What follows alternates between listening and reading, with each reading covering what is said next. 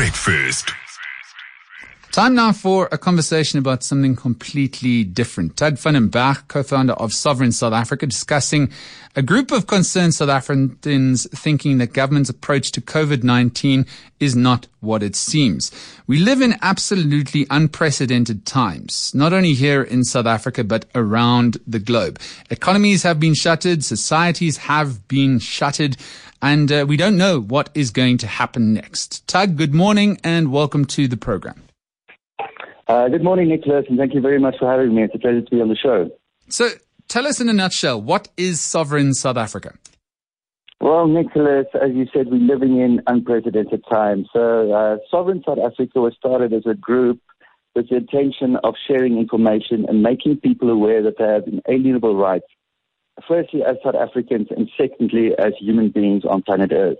At the moment, I have to say that we are very concerned that people's human rights are seriously being infringed on upon by governments across the world in the wake of this lockdown. And we would like to encourage people to stand up for their rights and remind them that the governments only exist because we, the people, allow for it. Mm, I agree with you wholeheartedly there, but uh, maybe spell it out for us. What are your concerns regarding government's handling of the coronavirus pandemic thus far? And we'll start with South Africa, maybe.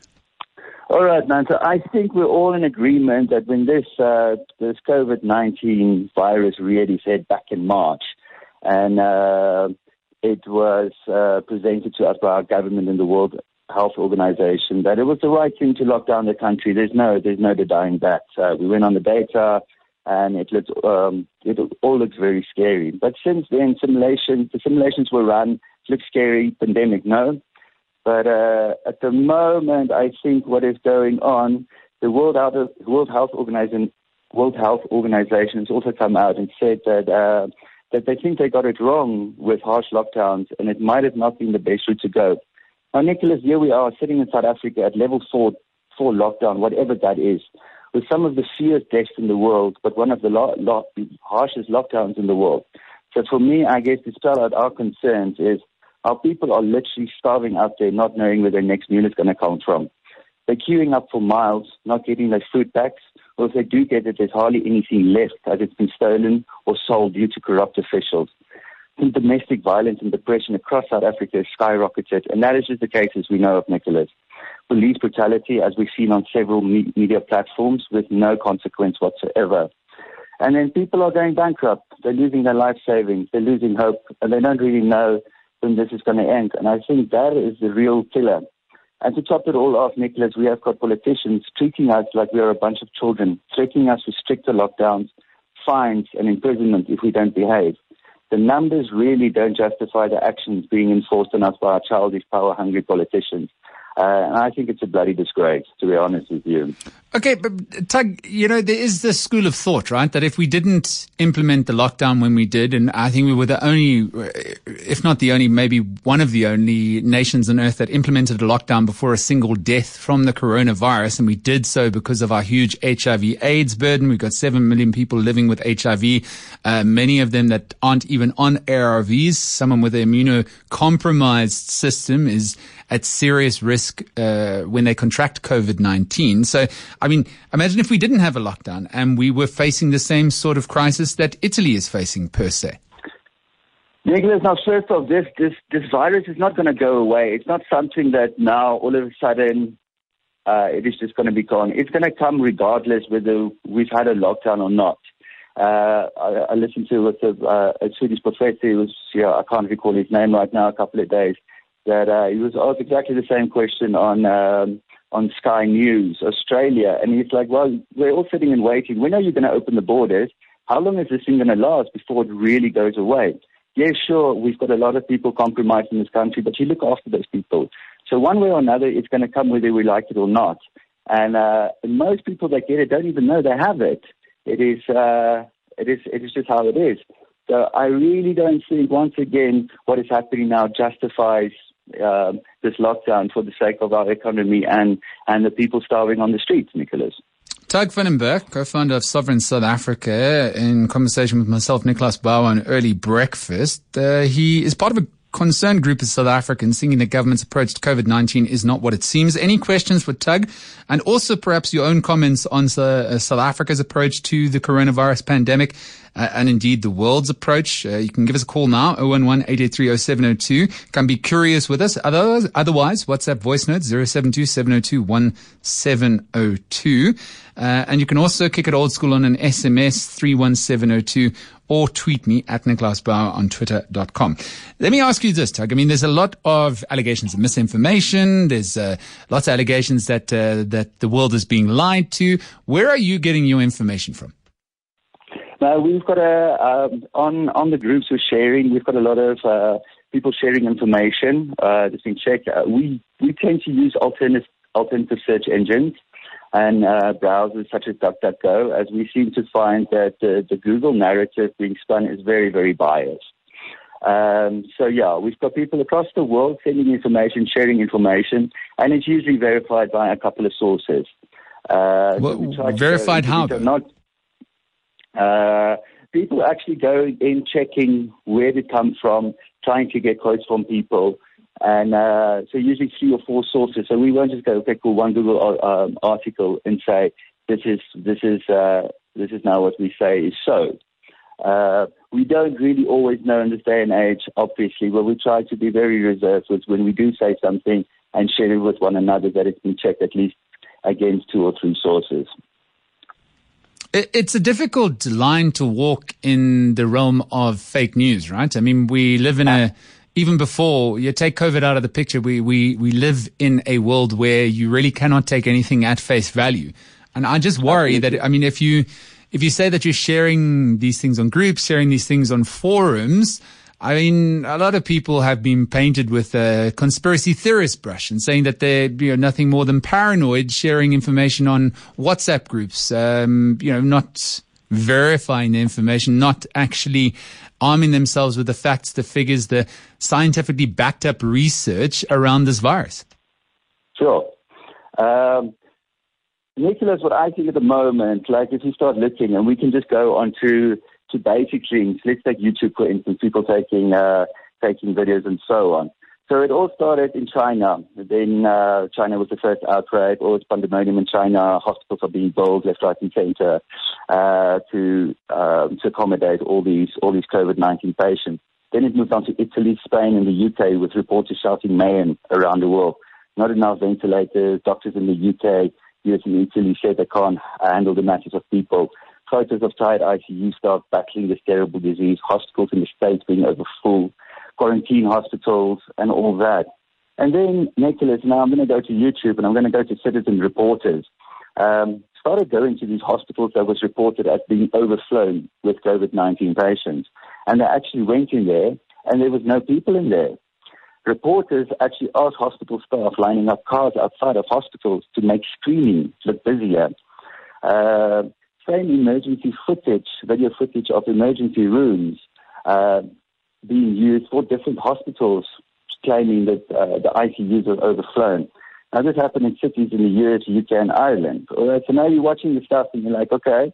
And then all these videos started disappearing. Like one by one, people started dis- disappearing.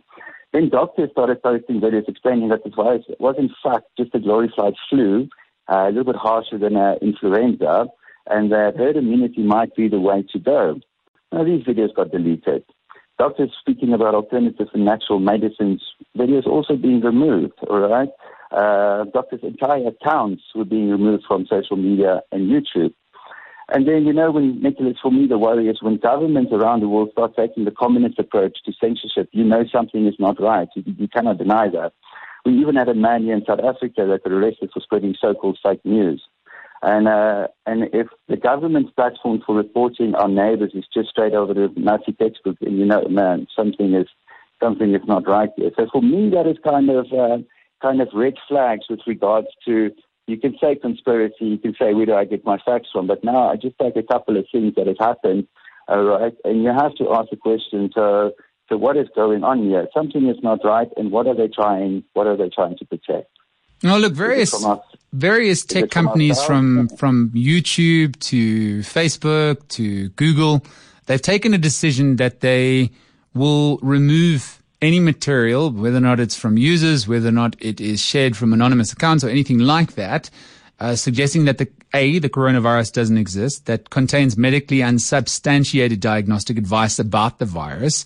And it also explicitly disputes the efficacy of guidances from uh, organizations like the World Health Organization around so, uh, social distancing and, and self isolation. I mean, it doesn't seem too uh, unreasonable from my side. And uh, you know, for, for, every video that has been taken down from someone that uh, you know is claiming this is a conspiracy or claiming that hospitals aren't full, or for instance, I, there was one video I saw where someone compl- uh, claimed you could treat the coronavirus by putting a hairdryer in your mouth. I mean, uh, it, there, there, needs to be uh, an understanding that they're you know putting out wild allegations, putting out wild, uh, uh, unsubstantiated, unsubstantiated information in a time like this is extremely dangerous. It is extremely dangerous, but where do you draw the line, Nickolaus? All right, and uh, who are they to say that this is and this isn't? It's like a, and there's no watchdog to watch them take take down and put up as they like. So for, for me, and I think us as a group, it really is a concern.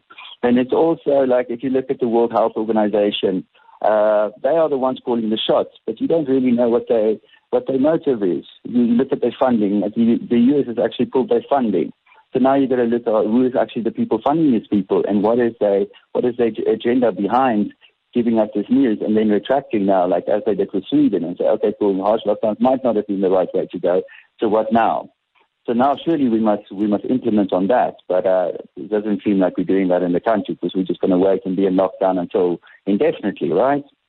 Well, look, I mean, sure. when it comes to the World Health Organization, it's actually, if you if you look at it at its core, it's largely a voluntary organization drawing the uh, skills of the best medical professionals around the globe. Um, they aren't necessarily paid for the work that they they do. Uh, and it is, you know, while it's a, a United Nations backed up body, uh, it it does largely rely on funding from around the, the, the globe. But look, I, I digress. What do you believe in? What what do you hold as true when it comes to the coronavirus? Man, I don't really know. Um, there, there, there's there's many things. I do believe at present there is a um, there might be an agenda, but I'm not going to discuss this here. But I think if, if in anything like this, and like I said, I don't really like to use the word conspiracy. Uh, you have to look at yeah, you have to follow the money. Who's going to make the most money, amount of money out of uh, out of this this terrible disaster that is going around, which is not so terrible as I as I said and as we have found. So who stands to gain the most amount of control from this? Nowadays, everything in our lives, Nickolaus, is being tracked data is the new currency. What information is being censored currently, and why would they want to hide that? So uh, the research in the the research in the deceit and the corruption in the World World Health Organization, um, it is there, it exists, and uh, I I do believe they have a they have a specific agenda. And just quickly, you say it is a volunteer body. Um, a subdivision of the United Nations, and currently it's being run by Tedros, and he's not even a medical doctor. One of the the main supporters is the Bill and Melinda Gates Foundation, and as we see, we see Bill, we see Bill, Bill Gates all over all over the media, and he's uh, he's a software developer. I don't really think he's uh, he's got any authority to talk on on vaccines uh, and curing the world. So now we've got two non-medical professionals uh, constantly being thrown down our throats telling us how things would be. And uh, I don't always think that is that is sound. And then for me also, it's a little bit of a worry because they're talking about mass mandatory vaccinations, digital IDs, and vaccination passports, and that's just the beginning. So there's really, Nickolaus, it's like a dream merger between big pharma and big tech that will make it a trillion dollar industry with no regulations whatsoever and all the tools at their disposal to control of us down to a molecule mass gatherings apparently will not occur until all 7 billion people have been vaccinated. What is exactly is going to be in these vaccines, Nickolaus? I'm asking you. I sure don't think they will be safe and effective being so rushed into production. And then uh, my question is, I like for people, and this is something we always discuss in our group, is uh, to think for themselves uh, and to go out and try and research and find as much information as possible. Now, if you just go and look, and this is readily, readily available, um, So who owns the patents patents for the coronavirus? And there's actually patents out there. Who owns the vac- uh, the the patents for the respective vaccines that goes along with this? So well, there isn't a vaccine a, yet. Say again, there isn't, but they're working on it, and they're talking about a vaccine being ready at the end of the year.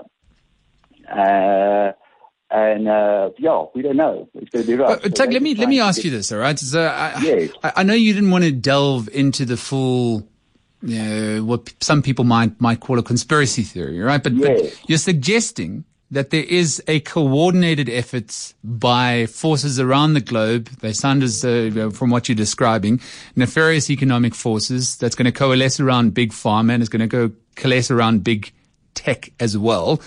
How is this going to marshal all of the world's governments in unison, especially here in South Africa, governments that riddled with corruption, inefficiencies, lack of innovation.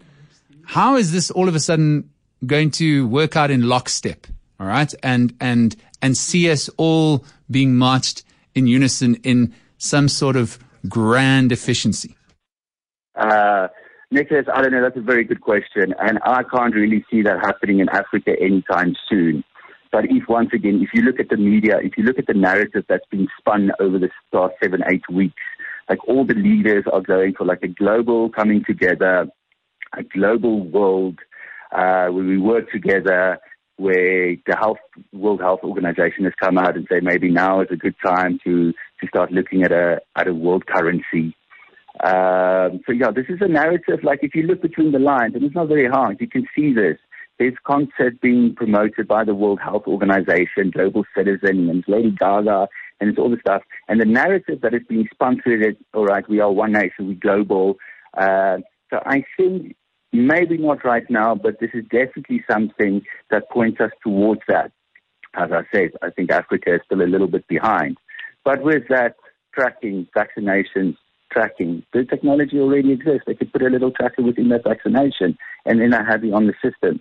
And eventually it's going to become more and more. And then once they do that, they can track your every move. And when people step out of line, they just switch you off. So Tug, is, let me ask you though, what's, what's the alternative? What is the alternative? If you think that it's dangerous to implement things like a lockdown, if you think that we are being played by, um, you know, big pharma, by big tech, what, what's your alternative? How are we going to survive a global pandemic that's already cost, uh, what, what's the latest numbers? Four million infections, uh, and close to 300,000 deaths? Yeah, but Nickolaus, once again, those numbers aren't exactly correct because all the numbers worldwide has been inflated. You have a okay, uh, and then uh, uh, do you think that the the scenes of coffins, you know, piling up in city see, centers in Italy? I don't, I don't, Do you think that that's a hoax? I, I don't really know. I wouldn't say it's a hoax. And yes, sure, people did die, but you actually had a politician three days three days ago. His name is Vittorio Sgarbi. He's an Italian politician, and he stood up in the Italian Parliament, all right, and he claimed, he screamed, and apparently he's quite a He's quite an outgoing character, but he claimed that 96.3% of the people that supposedly died of COVID-19 in Italy did in fact actually die of other diseases. He shouted and he claimed yeah, but, but Italy, in the same way that people yeah. don't die of AIDS, they die of comorbidities, they die of pneumonia, they die of something else other than yeah, HIV. But, all, but Nickolaus, it all got written up as COVID-19. So the numbers are inflated to make this thing look worse than it actually is. And for me, that is a problem. And we've had, I've dealt with people here in South Africa firsthand that told me their uncle died. He was very old. He was very sick. And yeah, COVID, COVID put him over the edge. Got put into quarantine. Uh, I didn't have it. Didn't have it or nothing. And now he's there. So I think the numbers have been exaggerated. I'm not saying it's all a hoax. Yes, sure, there is coffins and all that. But maybe all these figures they're giving us worldwide is actually just figures of people dying all right, normal death rate for, for a year, whether it's winter or winter summer. So I really don't know. And uh, I just want everybody to keep an open mind about this. Uh, we have more people dying daily of TB in South Africa. We have more people dying daily, daily of the cold flu than this, this virus has killed so long. So does it really justify such a harsh lockdown? Much more people is going to die in the long run all right, of starvation, hunger, and, and economic deprivation. And it's not because of the virus, it's because of what the virus allowed them not to do. All right, so uh, is we'll have to leave it at that. Time is against us. Co-founder of Sovereign South Africa. Send us uh, the way of a website that you use, maybe as a parting shot there. Where should people find out more about your way of thinking? Now, they can send an e- email to um, sovereignsa at protonmail.com. Uh, website is uh, busy being generated. And if anybody is interested about anything or any alternative alternative media or links or how to, to serve the internet, then uh, we will gladly pass on some information. Tug van den Bergh, co-founder of Sovereign South Africa.